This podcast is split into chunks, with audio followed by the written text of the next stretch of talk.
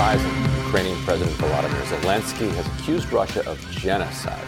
This comes after the civilian toll in Ukraine sparked global outrage as photographs detailing atrocities such as bound bodies shot at close range at a mass grave were said to be found in areas retaken from Russian troops. The news is causing the Biden administration to consider intensifying sanctions against Russia. And so we'll keep looking for more updates um, on all of that. So I, I, was looking at the images are again horrifying. Right. They're you know images from war are always horrifying. Right. War is horrifying. Um, I'm seeing you know a lot of people. We have to be careful because we don't know exactly who or what is responsible, and it is a moral crime, no no matter what.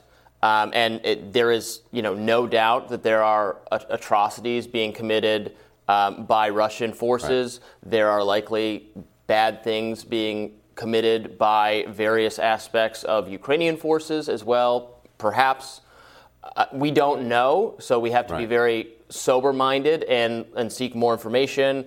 I, look, I'm, I'm seeing people on social media, you know, c- I can't tell from looking right. at how people contextualize these things, saying like, well, this was actually the Azov forces, or this was the, right. And and you know what? You, everybody's got to take a deep breath don't don't get like, well, no, it's we actually don't know for sure. You know, listen to, to, to as more information comes out. But uh, but I, I and we should be careful about. I mean, we should roll out sanctions if like we think that's the right thing to do to stop this invasion. But like, don't do a knee jerk in response to pictures you're seeing online. I think that's a really key point because, right, there are two questions here. One is, you know, are, is the evidence real? You know, right. is it is it is it fabricated as propaganda by one side in order to elicit emotions, or is it real? Like th- th- those are important questions right. that journalists need to get to the bottom of. Right. But then your your second point is the key one. It's our war policy, our sanctions policy should be not be, should not be driven by the answer to that question. right. If you know if there are atrocities, you know those atrocities should be prosecuted. They should be they should be punished. People need to be held accountable. But war is hell. Right. There are going to be atrocities on both sides. You know, uh, not not to both sides right. the situation, but both sides always commit atrocities. I don't think there's ever been a war in history. War is an atrocity, so it's always a little weird when people start saying, "Oh yeah, yeah, I, we don't like the way you're fighting this war." Right. What are you? When you fight war, you kill people. Right. I, I don't want war. I don't want war fought at all. It's not. You make it nicer, prettier. It's still war. Right. And some some armies are more vicious when it comes to slaughtering civilians yes. than other armies are. Yeah. That's that's to be sure. But that doesn't answer the question of whether or not yeah. the U.S. should get involved in a direct military conflict with Russia. Like let's let's say it was revealed the end of today that yes, every single one of those civilians that has been uh, photographed and we've, mm-hmm. images have been shared around the world was in fact killed by Russian soldiers while they were bound and gagged. Absolutely atrocious. That would be absolutely atrocious, but it would not mean that the U.S. needs to enter into a war uh, right. with with Russia over it, and that's a, a, a you know it's it's heartbreaking. But, so, but people so are being would, killed so in, in horrible yes. conditions everywhere, uh, uh, all not everywhere, all sorts of places right. all around the world. And it is that does not mean it is the U.S. government's duty to to intervene to do something about it. That would commit us to waging right. uh, humanitarian wars all over the globe, right. and we're not prepared to do that. And which brings us to the one piece of decent news that this world has had in a very long time on, on Friday, uh, the Houthis and the Saudi led coalition agreed to a two month ceasefire. That the, the US backed Saudi led coalition. And this came after uh, Houthi drones had, uh, had uh, bombed Abu Dhabi a couple of times, and then, and then they struck this oil field in Saudi Arabia, and then they offered a ceasefire. And so it, it seems like it was the punching back that got the attention. And also, there's a sense among uh, foreign policy people here in the U.S. Uh, that the U.S. wants to put a lot of fires out right now. Like it's almost like these proxy wars are a luxury, and we can't afford luxuries right now. Yeah. So there was extra pressure being put on both the UAE and Saudi right. Arabia to say, you know what, there's a there could be a wheat famine coming. Like we, we just don't need this right now. And the Iran deal is very close to getting put together, and Iran is backing, uh, you know, is supplying the Houthis, and that's why it's become this proxy war. And so uh, that that too probably played into this two month ceasefire, which hopefully will become a permanent ceasefire. Yeah, hopefully. And so Zelensky had a little show at the Zelensky Showed an up at the appearance at the at the Grammys. Yeah. yeah. Let's let's roll let's roll Zelensky at the Grammys here. Our musicians wear body armor instead of tuxedo. They sing to the wounded in hospitals, even to those who can't hear them, but the music will break through anyway. We defend our freedom to live, to love, to sound. On our land, we are fighting Russia, which brings horrible silence with its bombs, the dead silence. Feel the silence with your music. Feel it today to tell our story. Tell the truth about the war on your social networks, on TV. Support us in any way you can, any but not silence. And then peace will come. Yeah. So It's still weird to me though to see uh, him involved in, in the in the Grammys or like there was talk of having him a presence at the Oscars. That's Right. something about that is just weird to me. Um, it, it doesn't feel like I mean his remarks are per- perfectly fine. I, I understand why he's wants to make an appeal to the American people. It just seems it seems weird. Like why? Like why is the Grammys the right format for that? Why do it, it feels both uh, like a kind of performative politics that we so often see in Hollywood. Like this is what you're supposed to be thinking. Here's a you know and now a, a and a lot of that is so empty, and then to pair it with something that is so real Right. is jarring in a way. You're like, wait a minute, we're supposed Yeah. to have this is supposed to be superficial stuff here. yeah. Um, We're- Whoa. we're- yeah, it was. I thought it was. I thought it was very weird and unnecessary. It also shows just how effective he is. And the world isn't quite ready for you know, an, an actor and a performer to be a wartime president under assault. And th- I've heard a lot of uh, people kind of on the, on the left and on the far right uh, complaining about U- Ukraine's successful ability to kind of whip up so much support for them. But a central part of that is that they're being invaded. Right. And all around the world, human, the human condition is to root for the underdog. So even if you didn't have the already kind of set up geopolitics of the Ruskies being the bad guys, Yeah. the fact that one country is invading the other has just completely stacked the propaganda deck Yeah. on the part on, on the side of the people being invaded. Ev- everyone's going to root for the people who are just defending themselves against an invasion. And then you throw on top of that that you have kind of a, an A level performer, like literally the performer, like that's his career up until becoming elected president. What, one other thing I wanted to mention before we wrap is that it was interesting to me to see these photos, I mean, these hor- horrifying photos, actually on social media. Uh, the, the, I, I guess there's either an exception or, or does not that does not violate these images of people dead. It clearly uh, violates it. It's like Twitter's decided it's in the or Facebook. I actually I've only seen them on Twitter. I don't know if they're on Facebook. Maybe they are. Maybe they're not.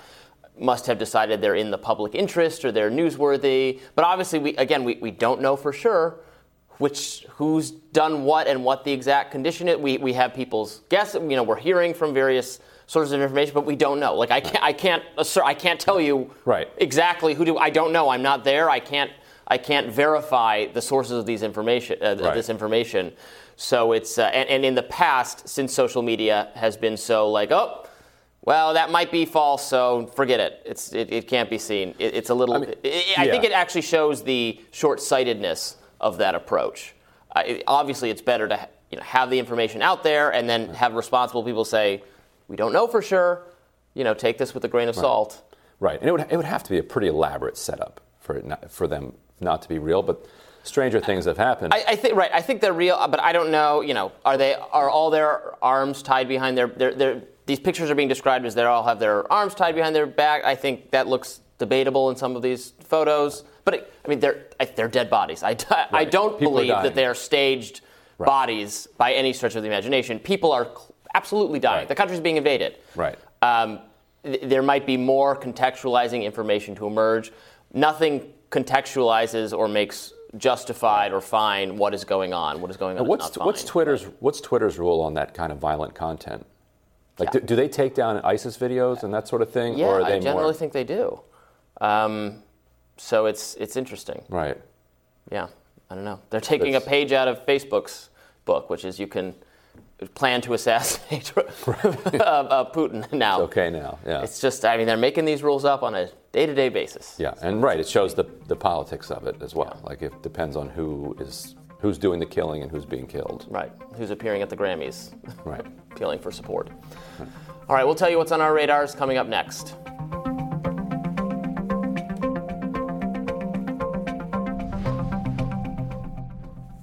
A new explosive report from Vanity Fair uncovers more revelations into the origins of COVID mystery. The report extracts from more than 100,000 leaked documents and details how, quote, an organization dedicated to preventing the next pandemic found itself suspected of helping start one. Vanity Fair contributing editor and author of A Bottle of Lies, the inside story of the generic drug boom. Uh, Katherine Eban is here to discuss. Welcome, Katherine. Thanks for having me. And first of all, ter- terrific work. You've been on this. You've been on this beat for a while now, but this was an you know, excellent, excellent piece of uh, journalism. And you know, if, if you could just uh, you know flesh out for people uh, the what what you think are the, the key takeaways. Well, I think for me, reporting this, the key takeaway is really that um, the NIH, which through a subgrant funded research at the Wuhan Institute of Virology never seemed particularly interested in getting to the bottom of where COVID came from. Uh, and there is evidence that they set out to construct a single narrative, uh, which is that it came from a market and from an animal and from a, a zoonotic incident. Um, but there were, you know, questions at the highest levels of government about whether there uh, COVID could have originated from some kind of a lab incident in Wuhan. Uh, the CDC director, Robert Redfield, raised those questions. But yet, in meetings, in discussions, and confidential emails, uh, there is real evidence that they kept on, uh, you know, excluding the possibility of a lab leak from consideration in order to enshrine a single narrative. One of the more striking revelations from the investigation is how evolutionary biologist Jesse Bloom had written a preprint, a study that was not yet peer reviewed or published, containing sensitive admissions about the National Institutes of Health. Quote, Bloom's paper was the product of detective work he'd undertaken after noticing that a number of early SARS CoV 2 genomic sequences mentioned in a published paper from China had somehow vanished without a trace. The sequences, which map the nucleotides that give a virus its unique genetic identity, are key to tracking when the virus emerged and how it might have evolved. And so the report goes on to read, quote, in Bloom's view, their disappearance raised the possibility that the Chinese government might be trying to hide evidence about the pandemic's early spread. Piecing together clues, Bloom established that the NIH itself had deleted the sequences from its own archive at the request of researchers in Wuhan. Now, he was hoping Fauci and his boss, NIH Director Francis Collins, could help him identify other deleted sequences that might shed light on the, the mystery. And so you, you write about this conference call that happens uh, between Bloom and Fauci and Collins, and, and, you, you say that they were each allowed to have seconds, which sort of felt like an, an old school duel. Uh, hmm. which is an unusual way to get to the bottom of a, a, scientific mystery to have a, have a conference call duel. Can, so tell us a little bit about how that conference call went and why it's so important. Yeah. So, you know, Bloom thinks he is getting on this Zoom call so that there can be a scientific collaboration into the question of these missing sequences. Uh, and instead, he is hit with this wall of hostility uh, about why he's undertaking this research, how it's unethical to even examine these sequences if the Chinese researchers wanted them deleted, uh, and then one of the scientists in attendance, Christian Andersen, makes this extraordinary suggestion to him, which is that he is a screener at this preprint server and he can delete or revise the preprint without evidence of his having done so. Um, and Bloom says, you know, given the contentious nature of this meeting, uh, none of those suggestions seem appropriate. Um, Bloom ends up so troubled about what happened at this meeting that he documents it uh, in a detailed account, which I obtained and is embedded in in the report. Um, you know, so the question is, why weren't they interested in looking at sequences that maybe could shed light on the origins of COVID? And Fauci's response that you include in your story was pretty fascinating. Like he he says, after I guess kind of the dust has settled from this kind of outburst, uh, he says, just for the record, I want it noted that I did not ask you to to, to edit your article. Like it seemed. Yeah. So, w- what was your understanding? What did you take away from that that that kind of line from Fauci?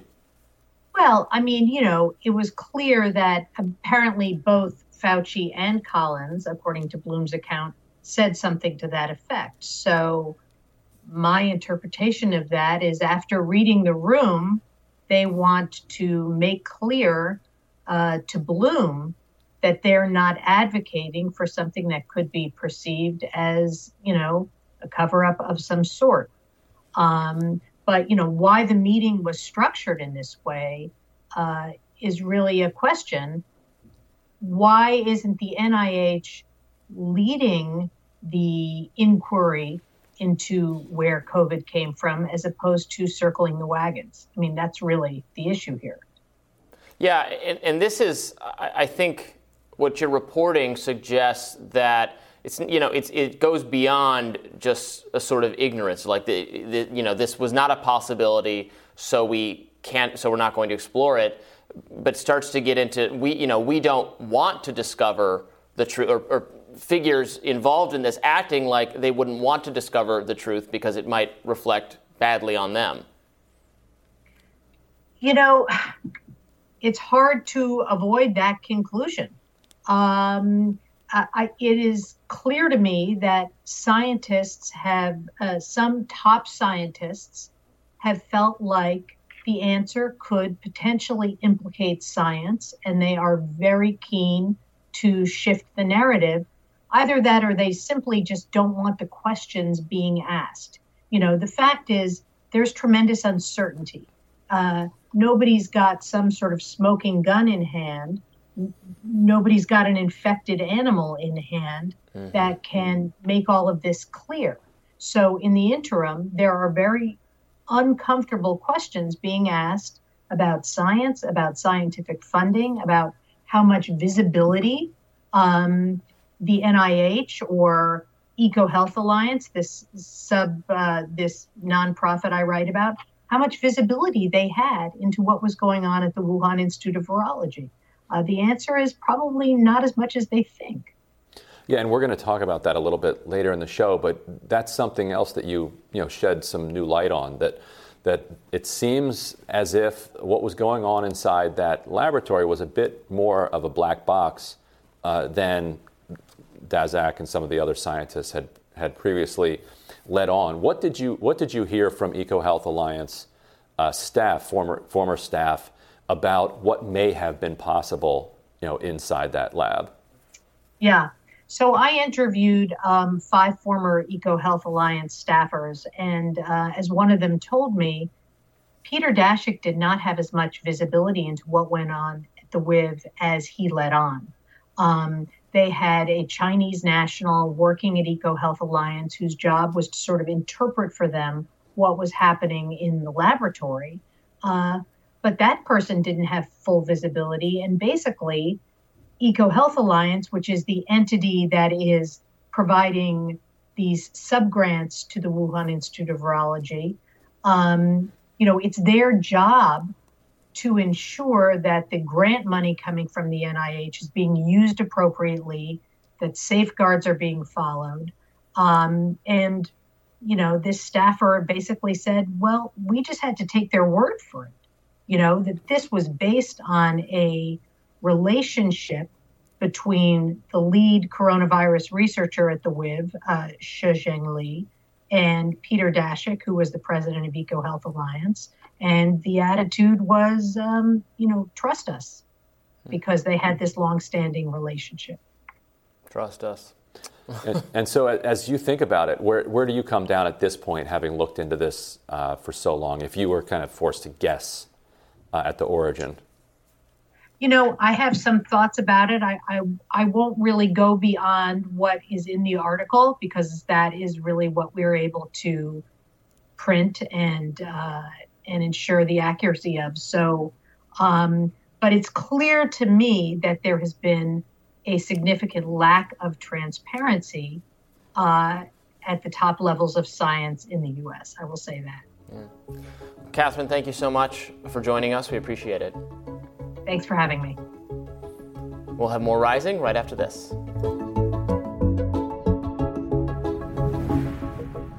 What's on your radar, Ryan? Well, last week, Vanity Fair published a new investigation into the origins of COVID after obtaining some 100,000 internal EcoHealth Alliance documents. The article is a thorough profile of EcoHealth, which is the organization that got millions from the NIH and funded gain of function research at the Wuhan Institute of Virology. Now, the article adds some new pieces to the puzzle. News related to the lab leak hypothesis has been, has been arriving in a kind of drip drip fashion over the past year or so. And with this new report, it's worth stepping back to see what the full picture looks like now.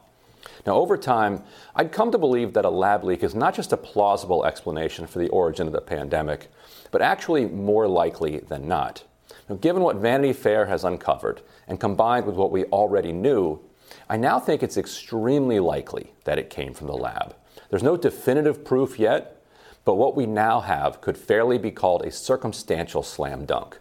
Now, let me explain what I mean by that. So, for background, we already knew, thanks to documents obtained by my colleagues at The Intercept, that EcoHealth was funding research that mainstream virologists call gain of function at the Wuhan lab. We also know, thanks to a document leaked to a group of online pandemic detectives called Drastic, that EcoHealth applied to DARPA for funding for research that, if completed, could have produced a virus exactly like the one that launched the pandemic. So that means the key question is this Did the lab do some of the research outlined in that proposal? If they did, the act of performing that research would be a prime opportunity for it to escape the lab. But that's where the trail has gone a bit colder, and speculation has filled the void. So EcoHealth claims it never performed any of the research. Yet scientists The Intercept spoke to said it would be highly unusual to apply for funding for research before having done even a small amount of it. But that leaves us with a he said, she said. Now, the Vanity Fair story moves the question forward in an interesting way. So, again, for background, the DARPA grant was put together in collaboration with Ralph Baric, a UNC virologist known as one of the best in the world. And it drew on controversial gain of function research he'd done in 2015 that set off alarm bells in the scientific community and that even he acknowledged was extremely risky. Now, the Wuhan researchers were also heavily involved in putting that grant proposal together. What we also now know is that the Chinese military was collaborating with the researchers in the lab, something that had previously been denied by Shi Zhengli, the Chinese scientist who ran that part of the lab. Here's how Katherine Eban of Vanity Fair put it. Quote, if China's military had been collaborating with the Wuhan Institute of Virology scientists, it's unclear if Peter Daszak would have realized it. He had far less visibility into, uh, into the lab than he let on, a former EcoHealth Alliance staffer told Vanity Fair. The work being done there was, quote, always an enigma, unquote, the former staffer said. The nonprofit had hired a U.S. based Chinese national who helped, quote, interpret for them what was happening inside the WIV, but we had to take everything at face value. It was more accept what it is because of this relationship between Shi and Daszak. Quote, he doesn't know what happened in that lab, said the former staffer. Quote, he cannot know that. Eban quotes virologist Simon Wain-Hobson saying that the DARPA proposal was, quote, basically a roadmap to a SARS CoV 2 like virus. Wain-Hobson noted that if the research had the blessing of somebody like Baric, then, quote, it is possible the WIV would have wanted to copy what it viewed as cutting edge science. Wain-Hobson added, that doesn't mean they did it, but it means it's legitimate to ask the question. So, in other words, EcoHealth had no idea what research was going on there, and it's entirely logical that the scientists there would have put the paper into practice.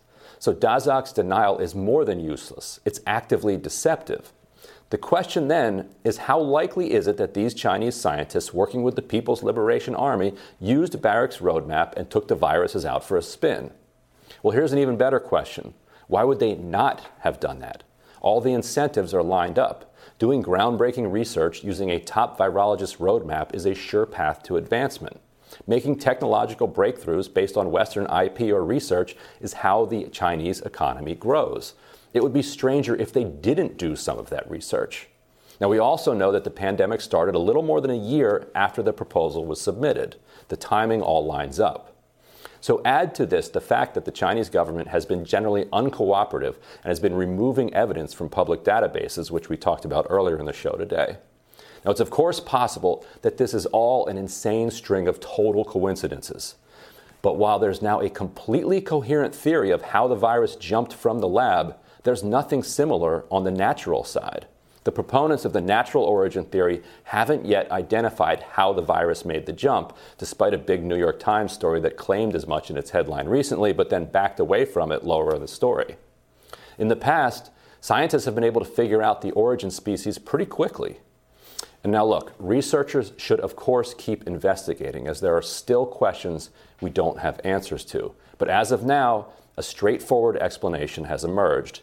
The U.S. funded pioneering gain of function research in 2015. Those researchers collaborated with colleagues in Wuhan. They continued the research there. It slipped out. We got a pandemic, and millions of people died. That can't yet be said with absolute certainty, but it's now far and away the most likely explanation. And I think this part about the Chinese military and also Peter Daszak's lack of visibility into the lab is crucial because he's been out here denying okay, yes, we had this blueprint for a virus that looks exactly like the one that caused the pandemic, but we didn't do that research, we promise. It's like, well, how do you know that you didn't do that research? And it turns out, according to a former staff, he would have no way of knowing that. I'm starting to think this thing might have come from a lab. it just might have. just might. Kidding, of course, because yes. I, I, have thought that already. Yeah. Uh, yeah, and, and it also the key that the evidence on the other side has not gotten right. better. We have not found that origin species. They, they did, uh, for the previous uh, SARS outbreak, find the, the species pretty quickly, and it, it's been longer than that time here. So that tells you something. And then, yes, we, we have them talking about doing research like this. And as you said, they, they probably would have done at least some preliminary work before applying for that grant. It wouldn't just be, oh, we would do this right. if you gave us this money. It's like, right. no, we would like to get this money, but we're doing right. this. Right. The lab already has, they would like to get the money, but the lab already has researchers. It already has money, too. it already has money. The PLA has plenty of money. Yeah. And one of the reasons that the PLA and Chinese researchers do work with Western scientists is to get access to some of the best minds in the world. There's some brilliant Chinese scientists, some brilliant yeah. North Carolina scientists, Baric, Baric being one of them. And so if, if they're working with Baric on this proposal, sure, why wouldn't they? And that's so often right. how, how grants work. Like the thing is already being done, and then you say, right. well, I might as well apply for this, right. this money fits. that fits what I'm doing, and then that'll yeah that'll be great. But you're still doing it anyway. Right.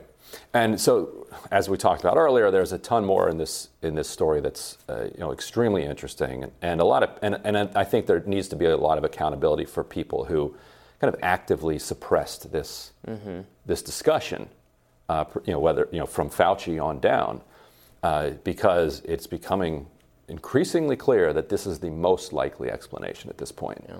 And there was a period of months where you were not allowed right, weren't to allowed, acknowledge even, this on Facebook. Couldn't even, couldn't even acknowledge it. it. Which is pretty crazy. Right, and, and, and in order to get the proof, you would need access to a lot of information that is in the hands of the Chinese government. Right, which we may not get. Which we may never get. Yeah. Um, and it's, it, feel, it, almost, it feels like they feel responsible, but both, you know, if, if we funded it and pioneered it, and then they right. are the ones that kind of like right. spilled it. It's a, it was a team effort. Unaccountable uh, scientists, the sort of public health, I mean, the very people we have ceded massive new powers and authority to to deal with this pandemic were the, were the kinds of people incautiously uh, doing experimentation, do it, not doing uh, oversight, not aware of what they're doing, that very well may have caused this thing Right. that has then pr- you know prompted the public to cede them more power. Right, and the and the article also talks Horrifying. about, and this has been written about before too, that the, the UNC lab has eh, apparently you know world class world class kind of safety precautions in place. I still don't think you want to do research that could end the world or create a pandemic. But if you're going to do it, do it in a place that has like DEFCON Right. level security. And as far as we know, uh, I mean, there was no pandemic in 2015, despite this dangerous research. Thank God. Uh, according to all of the reporting around the Wuhan lab, it's not. it- you know, it's more. You know, Right. you've seen pictures of it. It looks like it's in a strip mall. Right. Like that's not exactly where you want. Again, some what of the most dangerous. What is the upside of this research? Right. What did we Yes. get out of it? We, their goal, yes, their goal is to be able to predict where pandemics are coming from. they're coming from labs where they're doing research. But even if it wasn't, it came from uh, the, a wet market eight miles away, and they didn't see it coming. And that's where they were was next door. That was the center of their research. So if they can't, so either they're complete failures or they created a pandemic. Those are the only two options. Those are the only two options. I agree. I'm looking forward to what's on your radar up next. Robbie, what's on your radar? The Washington Post thinks it's time for a reckoning. That's according to an editorial the newspaper published over the weekend titled fittingly, The Hunter Biden Story is an Opportunity for a Reckoning. There's no question that that's true, but the entity that needs a reckoning is the mainstream media, Democratic politicians, and their allies in big tech, because these were the groups and individuals who desperately suppressed a legitimate news article that turns out was true. Most of our viewers are less easily duped than the mainstream media, so I'm not telling you anything you don't already know when I remind you how poorly the MSM behaved after the publication of the New York Post story just before the 2020 election, which alleged the Post had obtained a laptop belonging to Hunter Biden that hinted at all sorts of lobbying, influence peddling, and possible corruption. Russian disinformation, that's what the mainstream media claimed it was. That's what Joe Biden claimed it was, citing intelligence officials serving as Democratic Party apparatchiks. And based on those claims, social media went ballistic. Twitter blocked users for sharing the story entirely. Facebook's algorithm suppressed it. Ostensibly, the social media companies were concerned that the information had been obtained illegitimately through hacking or was itself misinformation. We now know that both those claims are false. The information had not been hacked, and it was real. Recently, and belatedly, I should note, the New York Times finally confirmed what most everyone with even a shred of independent thinking has already realized. The laptop is real, the story was real, Hunter Biden really was part of many quasi ethical, if not unethical, influence campaigns. One might expect this would prompt some reflection on the media's part. Well, we're getting that from the Washington Post, sort of. The weekend editorial makes notes of all the MSM's misdeeds and really lays into social media. The Post laments that, quote, Twitter blocked the story altogether, pointing to a policy against hacked materials, and suspended the New York Post account for sharing it. Facebook downranked the story in the algorithms that govern users' newsfeed and fear for fear that it was based on misinformation. Now, the Washington Post and the New York Times have vouched for many of the relevant communications. So that's what the editorial says. It continues noting that, quote, this series of events has prompted allegations of a cover up or at best a double standard in the treatment of conservative and liberal politicians by mainstream media and social media sites, end quote. Now we're getting somewhere, right? So here's the moment the mainstream media admits they were at fault, admits they were duped. Well, not quite. Here's the next line. Quote, yet there was reason in this case for reluctance on the part of the publications and the platforms alike. And what was that reason? Quote, both had been the unwitting tools of a Russian influence campaign in 2016, and it was only prudent to suspect a similar plot lay behind the mysterious appearance of a computer stuffed with juicy documents and conveniently handed over to President Donald Trump's toxic personal attorney, Rudy Giuliani. End quote. So that's where we're at. The media's default is to assume that anything damaging to Democrats is the handiwork of a Russian influence campaign. Note that we're not even talking about whether theoretically Russian sourced information is true or not. The hacking of Clinton advisor John Podesta during the 2016 campaign, for instance, was indeed done by Russia in all likelihood, but the information we learned was true. It was real. There's this very weird and very wrong tendency in the mainstream media nowadays to treat everything as wrong or false if Russia is the origin of it. But that's just sheer laziness. It can be part of a Russian influence campaign and also be correct. After all, much good opposition research is correct. My point is the fact that Russia tried to influence the outcome of a U.S. presidential election does not tell us anything for certain about the quality of the information with which they are trying to influence us. It's not like we can just say, oh, this was Russia, ignore it, as much as the Democratic Party and the U.S. intelligence community would clearly like us to do. One might have expected a Washington Post editorial titled, The Hunter Biden Story is an Opportunity for Reckoning, to acknowledge that and apologize. Doesn't even come close to doing that, however. Their concluding line is this the lesson learned from 2020 may well be that there's also a danger of suppressing accurate and relevant stories. May well be? Yeah, I think that might be a problem. Glenn Greenwald says it best, noting, they think a story is only confirmed once the New York Times and Washington Post say so. Lol. The evidence of the archive's authenticity was overwhelming from the start. Many of us staked our careers on it. Meanwhile, Biden Chief of Staff Ron Klain responded to a question about Hunter Biden from George Stephanopoulos this weekend. Let's watch. Uh, George, the president is confident that his uh, family did the right thing. But again, I want to just be really clear. These are actions by uh, Hunter and his brother. They're private matters. They don't involve the president, and they certainly are something that no one at the White House is involved in. Maybe so. I don't know that I would trust this media to report that, even if it was the case.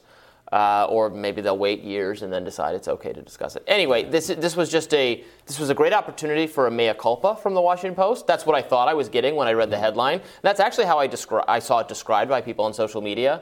And then I'm reading it and I'm like, okay, justification for what they did, justification for what they did, justification for what they did, and then maybe, perhaps, information shouldn't be suppressed. That's all you come up with, Jesus. Right. So it was disappointing.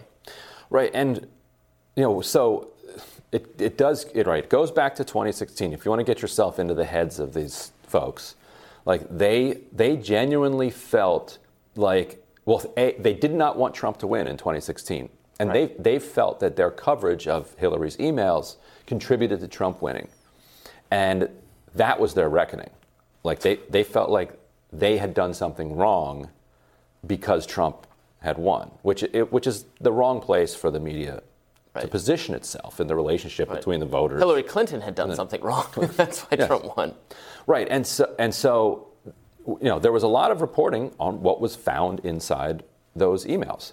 There was a lot, but a lot of it was newsworthy, and some of it, for instance, was damaging, like the excerpts to her Goldman Sachs speeches. Right. She had multiple ways around that. She could have not given, you know, seven hundred thousand dollars worth of speeches to Goldman Sachs knowing that she was about to run for president, or she could have released the transcript of those speeches in full after she gave. Like some people do that. It's like, hey, I'm going to take this $700,000 because it's there for me.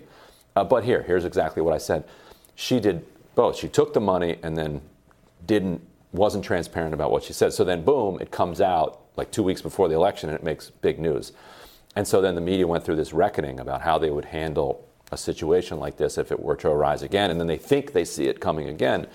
To me, the real solution here for the media is to say it doesn't actually matter if the material was hacked or leaked. What, as long as it's true, right. then the media should report on it. If the federal government wants to go after leakers, that is, they're within their rights there. If people want to change the laws around whistleblowers, people you know, can lobby to have those laws changed. But those are two separate things. Uh, and the, Inter- the Intercept Brazil, um, which Glenn uh, founded, uh, produced an extraordinary amount of incredible reporting on Bolsonaro and, and corruption around him uh, based on uh, documents that it was eventually revealed were hacked. You know, a group of hackers had, had suspected that there was immense corruption among these judges and prosecutors who had put in uh, who had put Lula in prison, and they went and got those documents and then leaked them to the press. Doesn't make them untrue.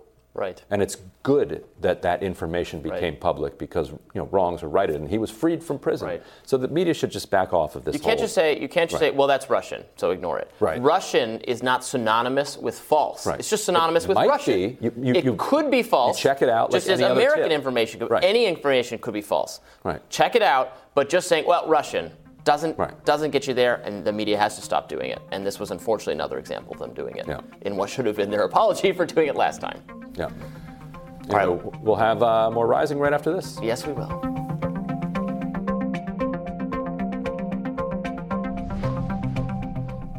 Former Alaska Governor Sarah Palin is jumping back into the political arena. Palin, who rose to prominence in 2008 as the late Senator John McCain's vice presidential candidate, announced last Friday she will run to fill the late Congressman Don Young's seat in the last frontier state.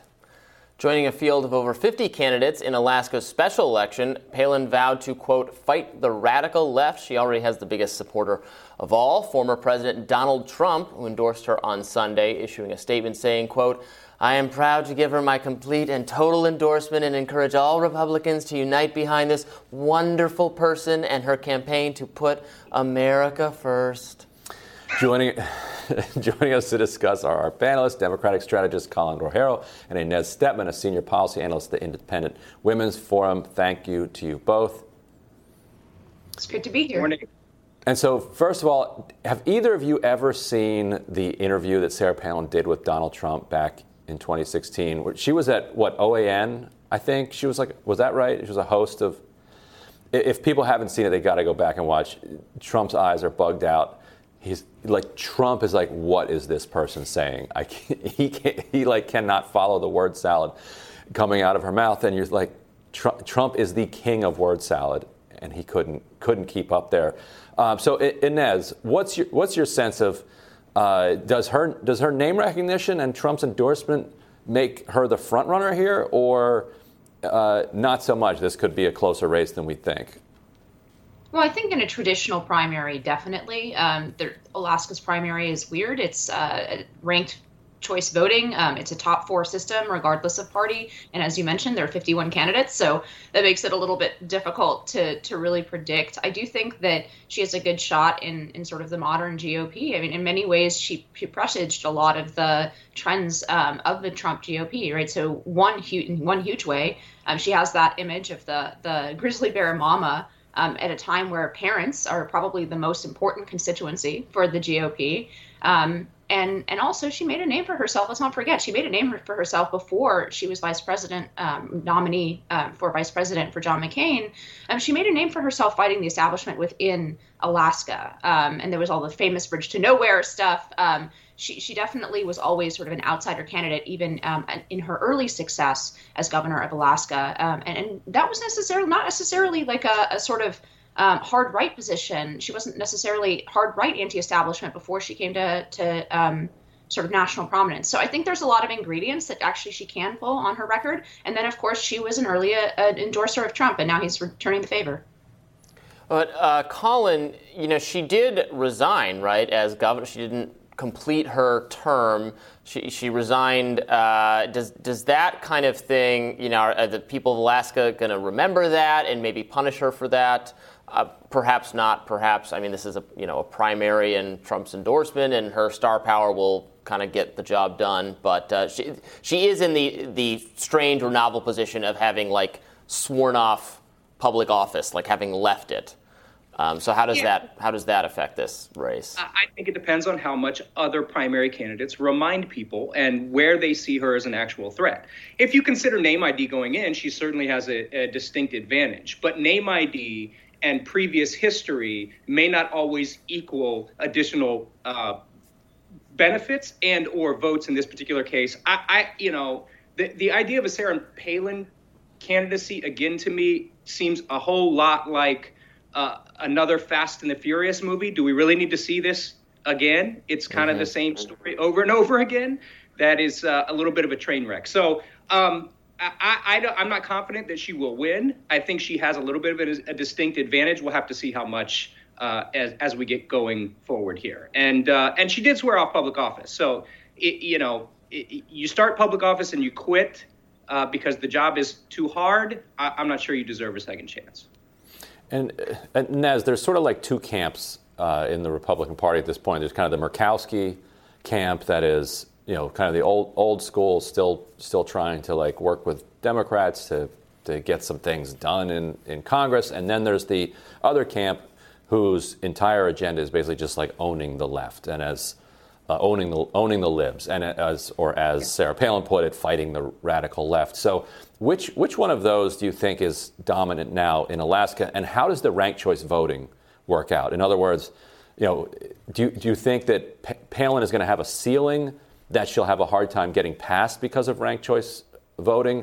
Or do you think that actually a lot of people in the Murkowski camp, if they can't get a Murkowski type, then at least they'll they'd rather have somebody who will own the libs? It's it's really difficult to say because of the specifics of the Alaska primary, but let's not forget, you know, Murkowski lost a primary in the Tea Party era. She won her seat again only by a write-in campaign and on and name recognition. So this is this is like not uh, the typical structure of a primary, which is why I'm having uh, you know difficulty at all making that call. Because otherwise, I would say, I mean, I don't agree with your characterization of it as only owning the libs, um, but but absolutely, I think a more, um, you know, sort of Trumpy uh, stance, particularly on cultural issues, uh, is really the heart of the GOP. And what's interesting is, is that cultural stance actually has a lot more crossover appeal um, than, for example, the, the GOP's economic positions, right? I think what you're actually seeing is the culture war is the big tent, and that a lot of these cultural issues around education, um, around, um, for example, what's happening in Florida with with the um, the education bill there,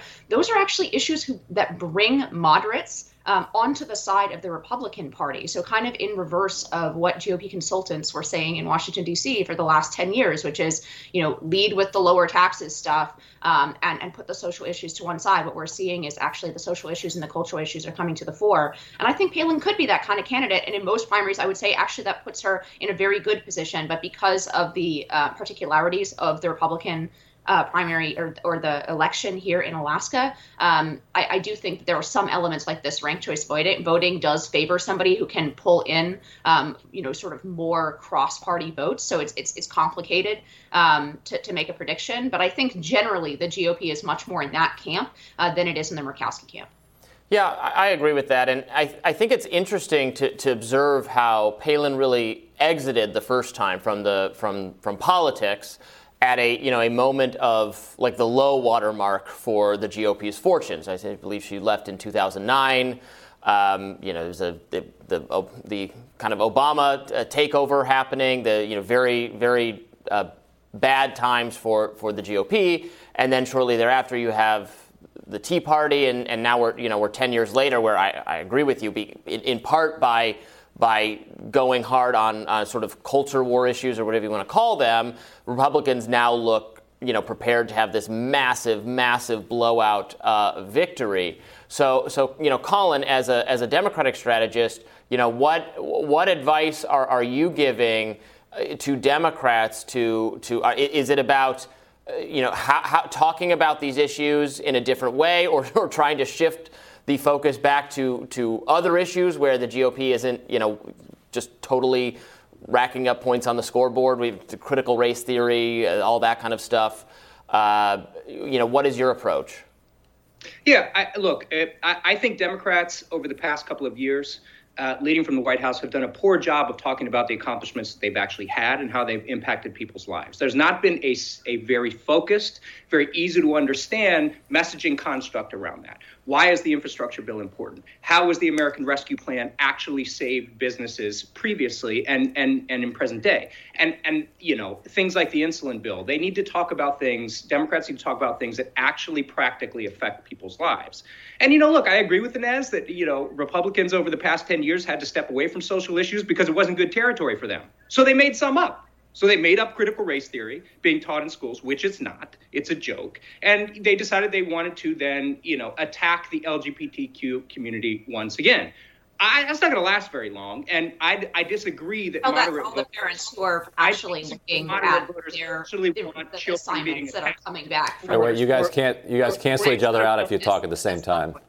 And it's not it's not going to it's not going to work. And I would say, especially attacks on women's health care, it's not going to work that stuff is eventually going to burn itself out and it'll burn itself out quick. But I don't think that we're in any kind of watershed movement that we haven't seen before, right? Like the Tea Party was a reaction to the Obama election, right? And like we have this, again, potential reaction to the fact that a Democrat was elected president. It's not unprecedented. So I don't think that it's anything we haven't seen before.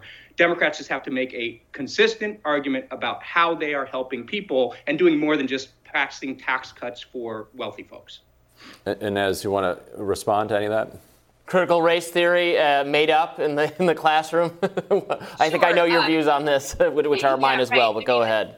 This is this is a silly talking point, honestly, from Democrats and from the left. Um, you're not disagreeing with me. You're disagreeing with parents who are looking at their children's assignments after a year and a half for a lot of parents of virtual school. This is the first time. Not only are they angry at school districts for not reopening schools in many states um, for months and months after things like, for example, casinos were reopened, um, but even aside from that. Uh, you're looking at parents who have been looking at what their kids have actually been learning. They've been given a window into what social studies class actually looks like now. Um, and whatever you want to call it, and we can have a debate, and I'm happy to have a debate about whether or not it's critical race theory and what the intellectual roots of this are. It almost doesn't matter to parents. They're looking at concrete examples. They're looking at affinity groups um, in their their kids' schools um, that divide kids up by race and teach different curriculum to different races of kids. Um, they don't care what you call it. They want that gone from schools And with regard to the Florida bill, um, it's not an attack on the LGBTQ community. It's literally just preventing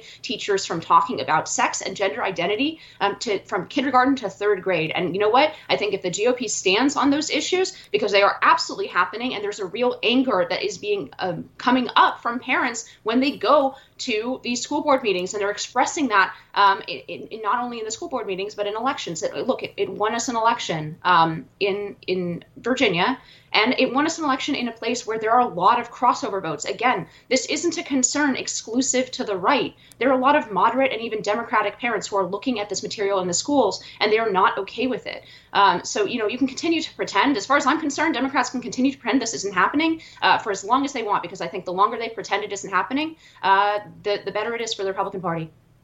Yeah, I, I, I, think we're happy to actually tell the truth, which is it's not happening. And parents weren't upset about I, curriculum being taught in schools. They, they weren't upset about race being taught in schools because it's always been a part, and, and I would argue not enough, a part of American history as it's taught in its reality. What you have in the sta- in the case of the Florida bill is people not being able to ident- identify that genders actually exist or that sexual preference may actually exist.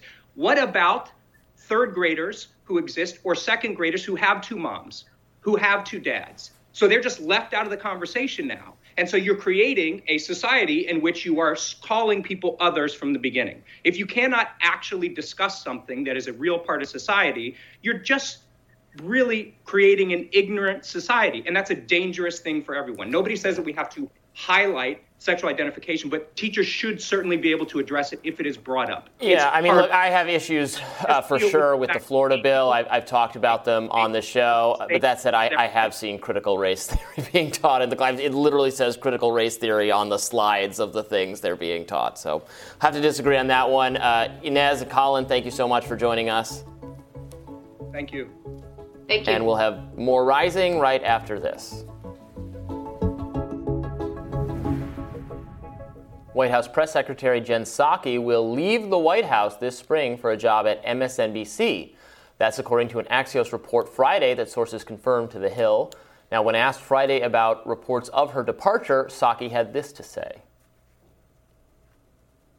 I have nothing again to announce about any conversations or any future plans. Um, and at whatever time I leave the White House, I can promise you the first thing I'm going to do is sleep and spend time with my three and six year old, who are my most important audiences uh, of, of, all. Um, but I would say, Kristen, that uh, again, I uh, have done, uh, have taken the ethics, legal requirements uh, uh, to the highest, very seriously in any discussions and any considerations about any future employment, just as any White House official would. And I have taken steps beyond that to ensure there's no conflicts.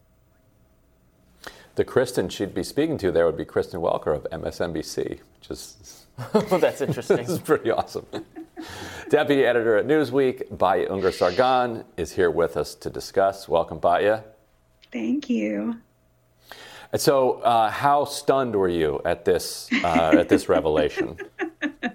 how stunned were you, Ryan? I just shocked, utterly, utterly shocked. How could like? Wow. Yes. I mean, uh, uh, really, it was, administration was, spokesperson going to MSNBC. What's next? Just Doctors could, playing golf? Yes. Absolutely could not have seen this coming. Yeah.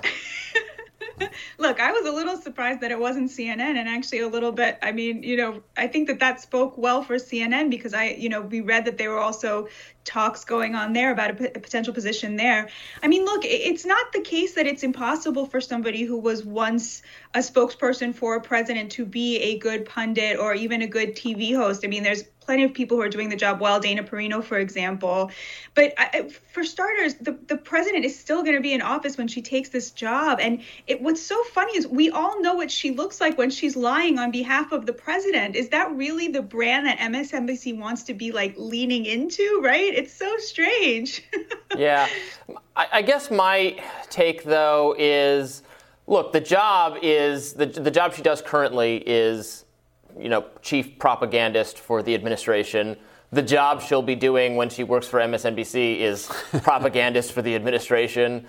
I, I, th- this is a pretty transparent one, right? I mean, like the revolving door between cable news and, and various White Houses, I think, is a problem in general, especially when it's like intelligence officials who are then, you know, speaking to some secret knowledge they supposedly have to convince you of, of things you're not aware of. But she's just she just kind of like frames things in the way most favorable to Joe Biden, and, and that's just like we all know that's what she's doing. So I guess I'm not. Uh, there's a there's a certain transparency to it just by the nature of the job she does. I guess is what I'm saying. Right, and it's not just um, you know the president, but you know who is the MSNBC audience? It's the people she was speaking to when she made that comment. You know, after the failure of the Voting Rights Act passing, you know, a couple months ago, when she said, you know, go get a margarita, you know, go take a spin class, right? That is the audience that, you know, MSNBC is catering to, right? So I think in that sense, um, her ability to spin things for an administration that's speaking to a very highly educated coastal liberal elite um, must have made her seem very attractive to M- MSNBC. I, I don't think that, I think, I mean, I believe her that there are no ethical problems. I don't think that she was doing anything wrong, you know, pursuing her next job or thinking about what her next move would be while she's in the administration. I think Robbie, what you said is more accurate, which is that the revolving door makes it such that you know there are no strictly legalistic ethical concerns here because the move is such a natural one. it's much more a cultural problem that we have that there that that is such a smooth glide rather than some sort of strictly ethical breach. Right. Given the world that we have today, it makes perfect sense that a Democrat would go from the White House to MSNBC or a Republican would go from a you know Republican White House to Fox News like that. But it's it's just kind of more revealing about the fact that we do live in that world, and that's probably what's kind of uns- unsettling about it. Um, what I'm curious from, although Nicolle Wallace being the exception, jumping from the Republican side over to the right. Democratic side, I'm curious what you think about uh, George Stephanopoulos, who was you know the, a very early pioneer in this in this move, but has actually you know, when, when you know he went from the er, from the Clinton White House, then into uh, into journalism, but became kind of like a mainstream journalist, like a not a. But I'm curious, do people think of him as a Democratic mouthpiece, or as, as, somebody who's on the left? I've always seen him as a centrist, like oh. down down the middle. But maybe people who are on the right think of him as like some far lefty. I don't know. What, what's your read on it? Well, I mean, the White House he came from was pretty centrist, right? So right. Uh, no conflict there. I mean, like I said, I don't think it's impossible to have had a job with the administration and then come out and become actually a good journalist, become somebody who's able to do the work well. I think George Stephanopoulos, by and large, is you know pretty much doing that sort of down the center. Um, you know but like we were saying before in some ways the center is very much aligned with the democratic party right? So in that sense there's no real conflict there. Um, and also you know I, I, think that the difference is is when the president is still um, in office right to go from you know robbie just like you said you know propagandizing for him from the white house podium to propagandizing for him on msnbc i mean you know we understand yes, of course, that's going to be the role that she takes as a pundit, right, on MSNBC. But is there going to be any recognition for the audience that that's the case? Like a lot of people who turn on, you know, their TV in mm-hmm. the evening, right? How how how keyed into this are they? Like, is there going to be a you know a disclosure, like, oh, I was saying this on behalf of the administration a week ago, and now I'm saying it to you, like, you know, in yeah. some more, you know, whatever journalistic sense or not? Um, I think that's a really important question. Yeah, I just assume it'll be the same. She'll have to say the same thing. It would be interesting if she leaves the administration, joins MSNBC, and then it would be interesting either way. Like it, maybe she's right. much more progressive or much you know further right. left even like, than she was border, allowed man. to be under. What are we yes. doing? Yeah. Yeah.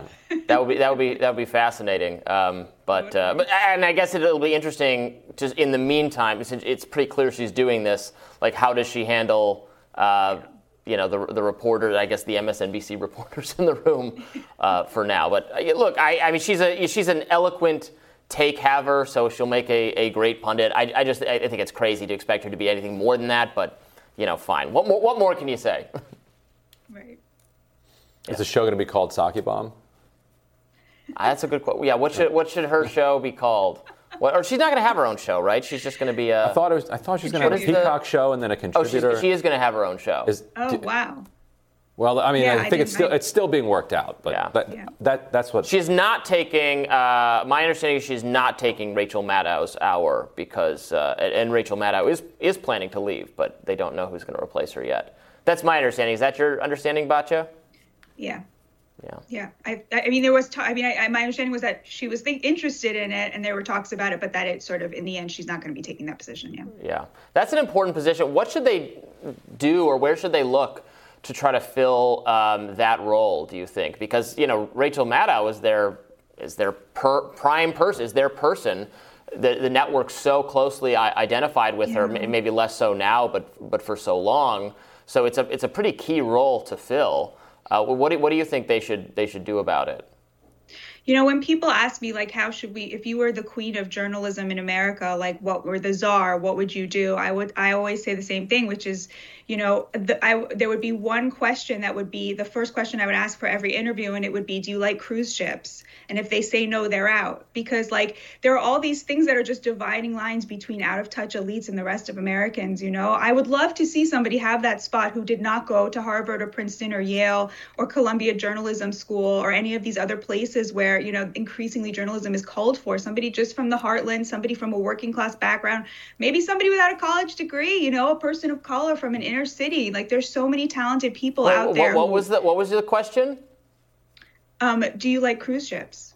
Cruise I mean, ships? Gro- growing up, Yeah. I, growing up, I thought of people who could go on a cruise as like super rich. Yeah, yeah. And what's the right answer to it?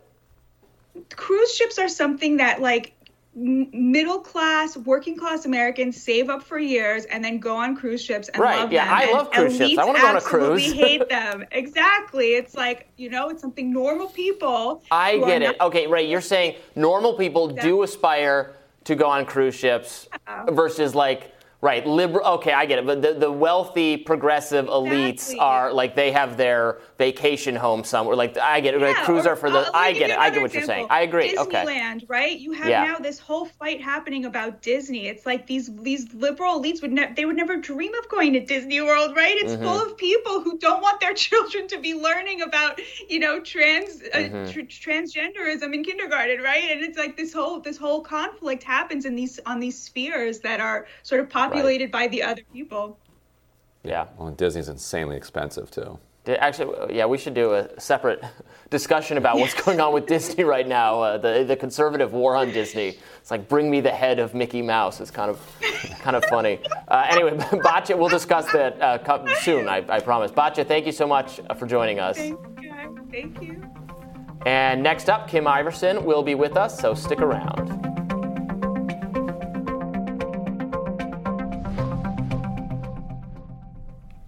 Kim, what's on your radar? Well, another round of Pfizer documents have dropped. This is part of the 340,000 some odd pages the FDA and Pfizer wanted to release over the course of several decades. But instead, the group requesting the documents sued, and a judge ordered the FDA to make them available by the end of this year. Well, each round of documents is to be delivered on the first of each month. So this past April 1st, no joke, over 11,000 pages were released. Between these documents and another document released on March 24th to the group, a group called Public Health and Medical Professionals for Transparency, we've learned some bombshells. The first bombshell in the document is that natural immunity works and Pfizer knows it. The clinical trial data showed those with previous infection of COVID had no difference in outcome than those vaccinated. In the limited trial, none of the vaccinated nor those with previous infection resulted in severe di- disease defined by either the FDA or the CDC. They were broken up into two different groups. The FDA and the CDC define severe COVID slightly differently. The CDC rough, roughly defines it as anyone needing hospitalization, whereas the FDA defines it as anyone needing supplemental oxygen. Either way, there were zero cases of severe COVID in the natural immunity group, whether they were vaccinated or not. And their own data also showed that natural immunity was statistically identical to the vaccine against infection. That's what their data showed. Yet, rather than say people with natural immunity don't seem to need the vaccine, which is what they've been saying in Europe, for example, Pfizer instead spun their conclusion and said, quote, final efficacy results show that the vaccine provided protection against COVID 19 in participants with or without evidence of prior infection with SARS CoV 2. Another revelation from the documents was that adverse reactions were more frequent and more severe in younger groups. The document reads, quote, reactogenicity and adverse events were generally milder and less frequent in participants in the older group compared with younger group and overall tended to increase with increasing vaccine dose. Older is defined as 55 and older, and the study itself was for 16 and above. So the side effects were more frequent and more severe in people under 55, even though we know the younger you are, the less likely you're to experience severe COVID. According to the Lancet, 16 year olds have a 99.993% chance of surviving COVID. A 30 year old is at 99.943%. At 50, their survivability is 99.572%. Only once you hit 60 does it drop below 99%. A document procured during the dump was a consent form for a children's clinical trial of the Pfizer vaccine. The form is from December 15th, 2021, so only 15 weeks ago.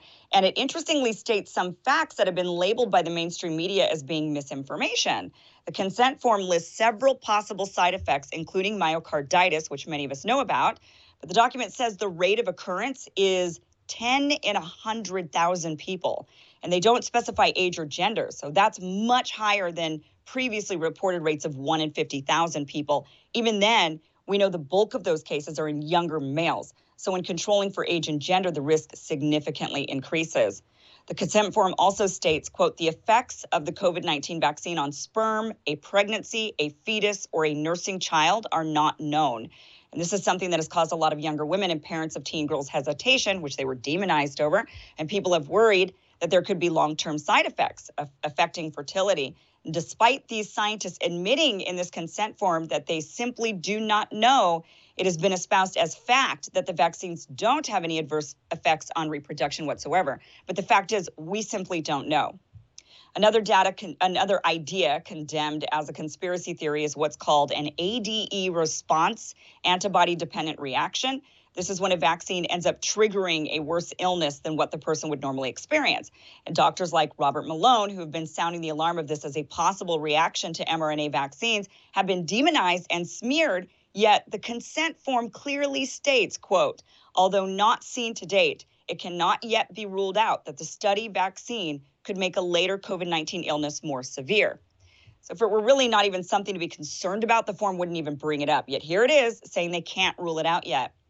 One other interesting admission from the document dump is this statement, quote, clinical laboratory evaluations showed a transient decrease in lymphocytes that was observed in all age and dose groups after dose 1, which resolved within approximately 1 week. So in plain English this means white blood cell counts dropped in that one week after the first dose of the vaccine. So, this is leaving a person with a weakened immune system for a week after getting the first dose of the vaccine. So, there's a lot of things that we could speculate from this, like is this why we saw sudden spikes in cases in countries that began mass vaccination campaigns, you know, with people weakened immune systems, where they all catching the virus a lot uh, more vulnerable to catching the virus suddenly for that little period of time? Also, uh, since people weren't even considered partially vaccinated until a week or so after getting the dose, did this skew the infection rate? If you got a bunch of immunocompromised people uh, for that week running around and then catching the virus, and then they're considered unvaccinated, is that fair? these are questions that that kind of leads us towards. But in the least, it seems like this would be good information for people to know about. When you want to know that your immune system is perhaps compromised for a week, you'd maybe be more careful. We're at least learning about it now, even though we didn't know about it before, but now we're learning about it because of the data the FDA and Pfizer didn't want released. We're finally seeing it. So interesting stuff coming out in this in these document dumps. Um, and, you know, and I think obviously at this point, a lot of this is just hindsight, right? There's, well, although there are still a lot of implications, there's a lot of places still doing mandates. Uh, a lot of the colleges are still doing mandates. A lot, and now we see from these documents that from the, the trial, Pfizer even said there's more adverse reactions and they're more severe. The younger you are, and the more you dose. And we just don't have long term data yet. And they admit that in these documents, yet I think there's, I don't know if it was you know, I feel like when I go back and look at all the statements that Pfizer made, I don't feel like they said much different than actually what's in these papers. It's just that they didn't they didn't correct when let's say Fauci or other or FDA spokespeople or you know uh, Rochelle Walensky or when they kind of said things that were maybe a bit counter to this, they didn't come out and say that's actually not accurate. You know, like so I'm not sure if it you know what like where the blame then goes and also i think we need to look forward and say maybe we should be reevaluating a lot of the decisions especially when it comes to younger people the farm yeah pharmaceutical industry is is not used to transparency like it's not their it's not their preferred approach and right. i you know I, and i think particularly in a pandemic uh, where public health becomes almost as important as the way that you're specifically treating it because you, you need the public to be in, invested in and to trust what they're being told by public health officials and by everybody involved. Transparency becomes that much more important. So they really shouldn't be. I, I really wish they had not fought this, and you know, eh, the more the more pressure on them to release all of the evidence of mm-hmm. efficacy, all of the evidence of side effects, everything. Just you know, just get it out there and let people let people let's let people study it.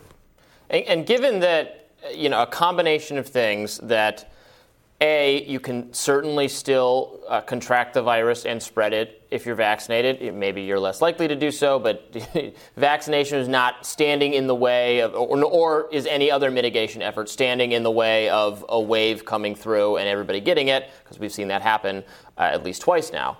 So, given that, and given that the that the severity for younger people of the disease. It's not it's not that bad. That there's low, uh, very low death rate among uh, young children, uh, among the under 18, he- otherwise healthy people uh, uh, uh, in the younger age categories. Also not not in, in that much trouble. Given given those realities, I don't see how you can justify the the requirement for vaccination in many of the, the settings where they're most likely to be required schools university campuses as you mentioned it just it seems it, it seems and given then also you know what you're raising about side effects and that even if it's even if they're mild side effects even if you're you know kind of sick for a day or something and then that's it that still might end up being right. for this age category that might end up being worse than the disease. Or maybe it's not, but why shouldn't it be your choice or you know something you talk to a doctor about? It has to be required. That seems so. It seems so hard to justify that for yeah. for the groups of people most likely to have the mandates in place. You know, yes, beyond beyond 50, if you have an underlying health condition, absolutely, I, I think the calculus totally shifts. But uh, but that's different when we're right. talking about the people most likely to have vaccine mandates. Yeah, I mean, the older people, we know the older you get, the more severe COVID is for you. In fact, if you're 100 years old, so I was looking at the chart of survivability, and if you're 100 years old, you're still, believe it or not, more likely to survive COVID, but not by much. It's 57% survivability right. once you hit 100, but it starts to drop below 99 at 60. Well, these people are retired, you know, in this age group from 60 to 100. You're looking at the vast majority of them not even being working. So you're right; they're not even subject to mandates. But what these, what these, uh, what this late, latest data dump really showed us, especially with them admitting they don't know the long-term side effects with fertility or sperm or anything like that they don't know the long term. They even said in the previous document dump from March, uh, there was a document that showed they don't know the long term side effects of even myocarditis once it subsides. So they said, yeah, most of the cases, you know, the patient subsided, the symptoms were uh, gone, but we don't know long term what that means. They they they state that. So to have younger people, and then and then these documents to say, yeah, the younger you know younger people and the more doses, it seems that they have more adverse events. Why would we then have young people mandated to do this? Yeah. Uh, it just doesn't make sense when you go through all these documents. And I think this proves that. And I think for a lot of those parents that have been fighting mandates, I think this document dump will be very consequential to them in that battle. I think in the legal battle moving forward. So I think that's where these documents come in handy is is in the also you know their admittance to certain side effects like myocarditis. We know that now. My big question is: Are they paying the legal the medical bills for these patients who ended up with myocarditis, or is that just sorry that's your risk? You you took it. You right. knew that there was that risk. Did you? I don't know. So uh, why are they not then forking over the cash for those those medical bills? I'm not certain if they are or they aren't, but I tend to think they're not because I know that they were released from any sort of liability. But um, so I think that's what these documents are going to are going to mean moving forward. Is maybe they will be used in the anti-mandate uh, legal defense and parents uh, trying to prevent their children from being vaccinated, yeah. possibly. All right, well, thank you, Kim. We'll have more Rising right after this. 8,000 workers at Amazon's Staten Island warehouse have successfully voted to form the retail giant's first unionized workplace ever in an upset victory that rocked the world of organized labor this weekend. The David versus Goliath come from behind win was made possible by an aggressive guerrilla style organizing campaign from the Amazon Labor Union an independent grassroots group led by former Amazon employee Chris Smalls, who was fired in 2020 for organizing protests over unsafe working conditions. The ALU formed only last year and beat out Amazon's multi million dollar union busting operation with only $120,000 raised through GoFundMe. Here's Chris Smalls' first speech after the vote was counted. Well, I can tell you now, uh, we, we got the juggler. We went for the juggler and we went for the top dog because we want every other industry, every other uh, business to know that uh, things have changed. We going we going to unionize. We're not going to quit our jobs anymore. And uh, you know, this is a prime example uh, of what what the power that people have when they come together. Chris, what's your message to Amazon executives today after this victory? Oh, they're going to have to negotiate with their workers now. Status Coup News' is Jordan Chariton has been on the ground outside the JFK 8 warehouse with ALU organizers for over a year now. He said Friday's results constitutes one of the biggest victories for the working class this century. Journalist and CEO of Status Coup News, Jordan Chariton, joins us now. Welcome back to Rising. Hey, thanks for having me. So you've been there. So you know what are you seeing? What's uh, what, what's the mood? Everybody's really excited about this outcome, and, and and talk to us a little bit about what you're seeing. Yeah, I think um, it's a mix of kind of uh, celebration, popping champagne, uh, disbelief among uh, a lot of the organizers, uh, mixed with all right, back to work because they actually have uh, both another vote coming up at the warehouse across the street in Staten Island and uh, obviously they want to they already sent a letter uh, to amazon uh, setting demanding a date uh, to schedule the beginning of collective bargaining because uh, they know amazon is going to drag their feet. So i would say it's both celebratory but also you know there's more work to do. And Jordan, I'd love to get your take on this because if you, have talked to a lot of workers involved in different organizing campaigns, and, and my experience has been that one of the arguments that works the best that, that management gives to those workers is the union is just, they're a bunch of outsiders. They're going to come from out of town. They're going to put a bunch of dues on, on you. Then they're going to take your money and they're going to you know, live lavish lifestyles on the back of your work. Now, I don't, I don't think that's a fair uh, criticism, but that's kind of the management line on what unions are. By being an independent union, a- ALU really uh, kind of eliminated that the ability of management to have that argument. Because it's like okay you're going to be paying dues but it's just going to be going into this you know independent union that is just that is just you. There's no there's no other person that you can say it is. So how how how significant do you think that was that the workers could say if the dues are going to us not to some gigantic union elsewhere? But or what else made it so that Smalls and, and his team of organizers were able to win this, whereas you know much better funded unions have failed in the past. Yeah, I think that uh, specifically Christian Smalls and Derrick Palmer, who uh, were the heads of the A- Amazon labor union, Christian Smalls actually was part of the group that opened this warehouse four years ago, and he trained and supervised a lot of the workers. Uh, Derrick Palmer has been with Amazon for five, six years. So I think having uh, workers that know the building, know a lot of the other workers, uh, it established an instant credibility uh, for at least other workers to listen to them. Uh, whereas, you know, in the Bessemer, Alabama effort, it was an outside union coming in. Uh, so it goes to that kind of outsider. They're not as connected to conditions on the ground. They don't have relationships with the workers. Uh, the other thing, and it's, it's, it's a bunch of little things, but they make an impact. You know, they, they started using donations to deliver free food uh, every day uh, to workers at the warehouse. These are paycheck to paycheck workers. A lot of them travel two to three hours uh, from other bu- bu- bureaus in uh, boroughs in New York City, ferry, bus, subway, just to get there. Uh, so getting you know a free meal every day, uh, and I witnessed that line for free food. That's where uh, Amazon labor union organizers connected with the workers, passed out literature on the unions with. Um, you know the food, things like that. So it kind of established the camaraderie, and you mix that with Amazon's uh, you know, just union busting like I've never seen. Uh, you had on one side people doing for you if you're a worker and helping you, and on the other side, Amazon flooding the zone with anti-union propaganda. So, Jordan, um, you know, New York is a Democratic state, prides itself, as many Democratic states do, blue states, as being for the people, um, having more regulation that is supposed to be better for giving workers better working conditions. So this is in New York.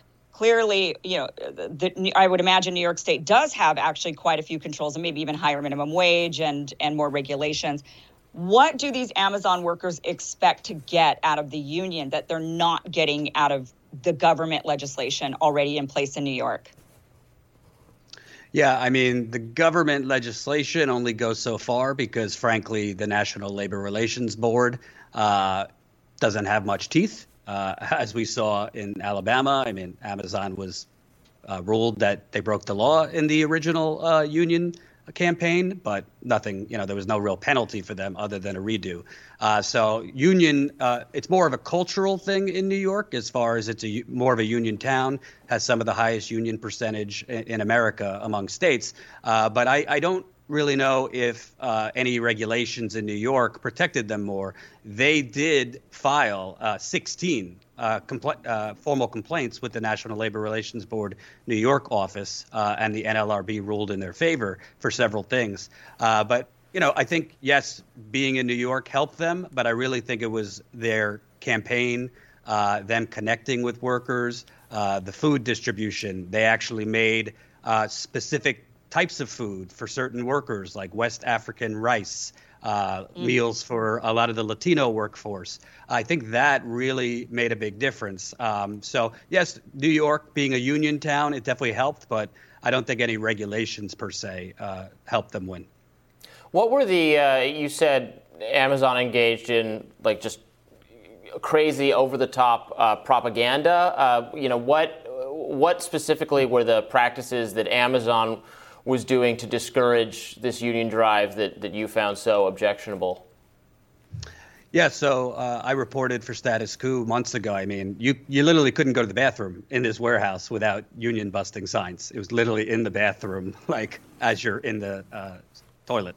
Uh, they had it all over uh, the bathroom. They were confiscating union pamphlets in the break room, which is uh, against um, uh, NLRB uh, legislation. Uh, they were also putting cameras outside by the union tent, so surveilling uh, w- workers and what they were doing. Uh, they also, um, you know, during this campaign, were flooding the warehouse with union busting uh, consultants, as they called it, uh, who were pulling workers aside off their shift uh, in some cases for a half hour, 40 minutes, giving them kind of lectures against the union, which actually penalized the workers because they're clocked. Uh, by the second uh, for productivity. Uh, they also, towards the end, were calling workers at their house uh, to sway them against the union, mail sending mailers uh, to workers' homes against the union, and also these union busting consultants were basically telling the workers, you know, if this goes through, we're going to have to cut hours, we might have to cut staff benefits won't be as great. And the final, the final thing, which I really believe, based on talking to workers, backfired big time, they were having mandatory union busting sessions every day including the overnight shift people sitting through half hour sessions at 4.30 in the morning. And i spoke with workers who were literally forced to be in those sessions 10 11 12 times hearing the same propaganda. And you know it's kind of human psychology. You keep telling people not to do something it makes them think well maybe i maybe i want to do it. Uh, so i think all of that collectively really really started workers that were on the fence made them more uh, open to listening to what the union had to say. Uh, you, you also reported on uh, the uh, criticism by Christian Smalls of some New York politicians, particularly uh, Alexandria Ocasio Cortez, for not showing up to an, an event. Can you talk a little bit about what the status of, of that is now and what was, what was behind that?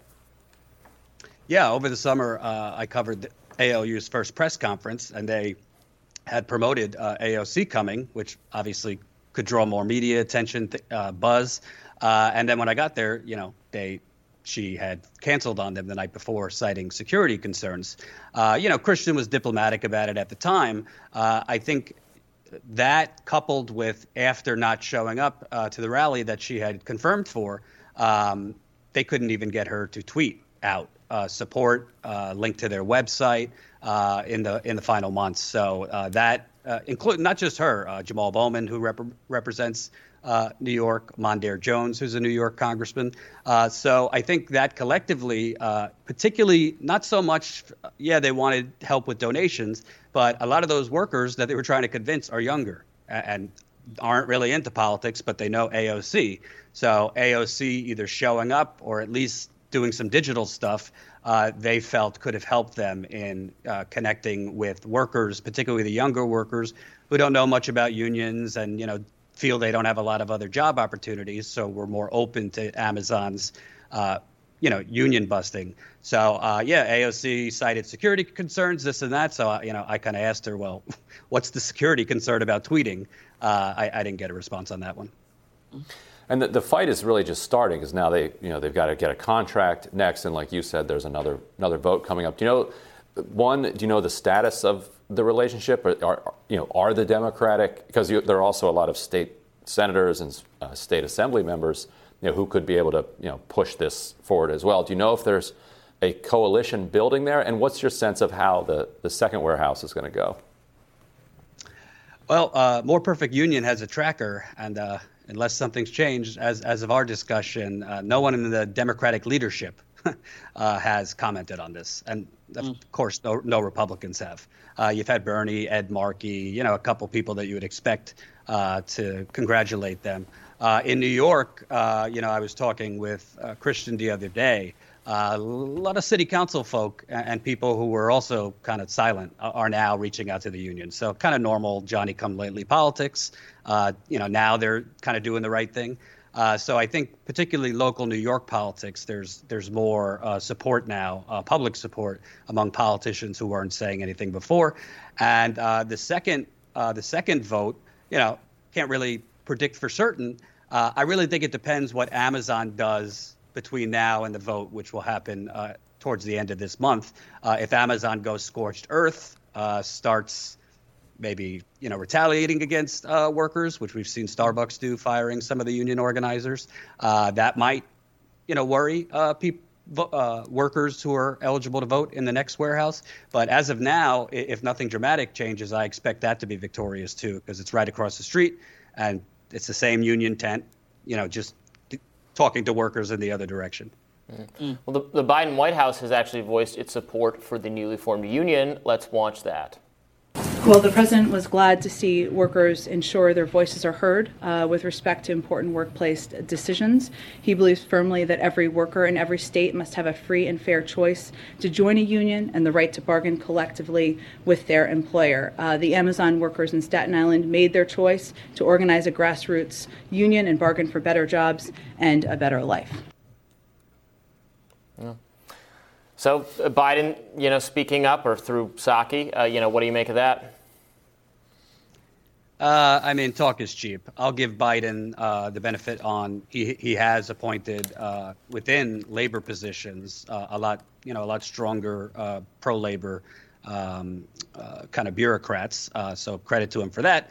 But you know, they you know he has not lifted a finger as far as the PRO Act, which could have been folded into build, back better or separate legislation. At least fight for it. he so you you know they could give that kind of uh, uh, low decibel congratulations, but uh, mm-hmm. they haven't done anything mm-hmm. on the PRO Act, and they certainly haven't done anything as far as, I mean, it's in the news all the time uh, as far as Amazon's working conditions. I reported over the summer workers were fainting and being uh, carted off on stretchers. Uh, the New York Times had a big piece a couple months ago. So, you know, they, they, see, they seemed a lot more loud as far as the Chicago uh, teachers union and COVID than congratulating Amazon hmm. workers. Well, thank you so much, Jordan Chariton. Thanks for joining us. Thank you. Tomorrow on Rising, we'll continue to follow the latest out of Ukraine, and of course, we'll tell you what's on our radars. Plus, Rachel Bovard will weigh in on the implications of Elon Musk buying that 9% stake in Twitter. Be sure to like, share, and subscribe so that you never miss any of our content. And for those of you who like to listen on the go, you can see here we've got a podcast, so make sure that you subscribe and share our podcast as well. And one last thing before we go, before we say goodbye, our executive producer, Casey Brady, had a birthday yesterday. You know, guys, I'm big into birthdays. So happy birthday to our wonderful yes. executive producer who does so much amazing work for the show. Uh, just so happy birthday. Another trip around the sun. Happy birthday, Casey. Mm-hmm. We have a really great team. The people who work here are we fantastic. Really the best people best. The best people. It's true. It's true, though. It's true. Actually, true. All right. See y'all next time. bye bye.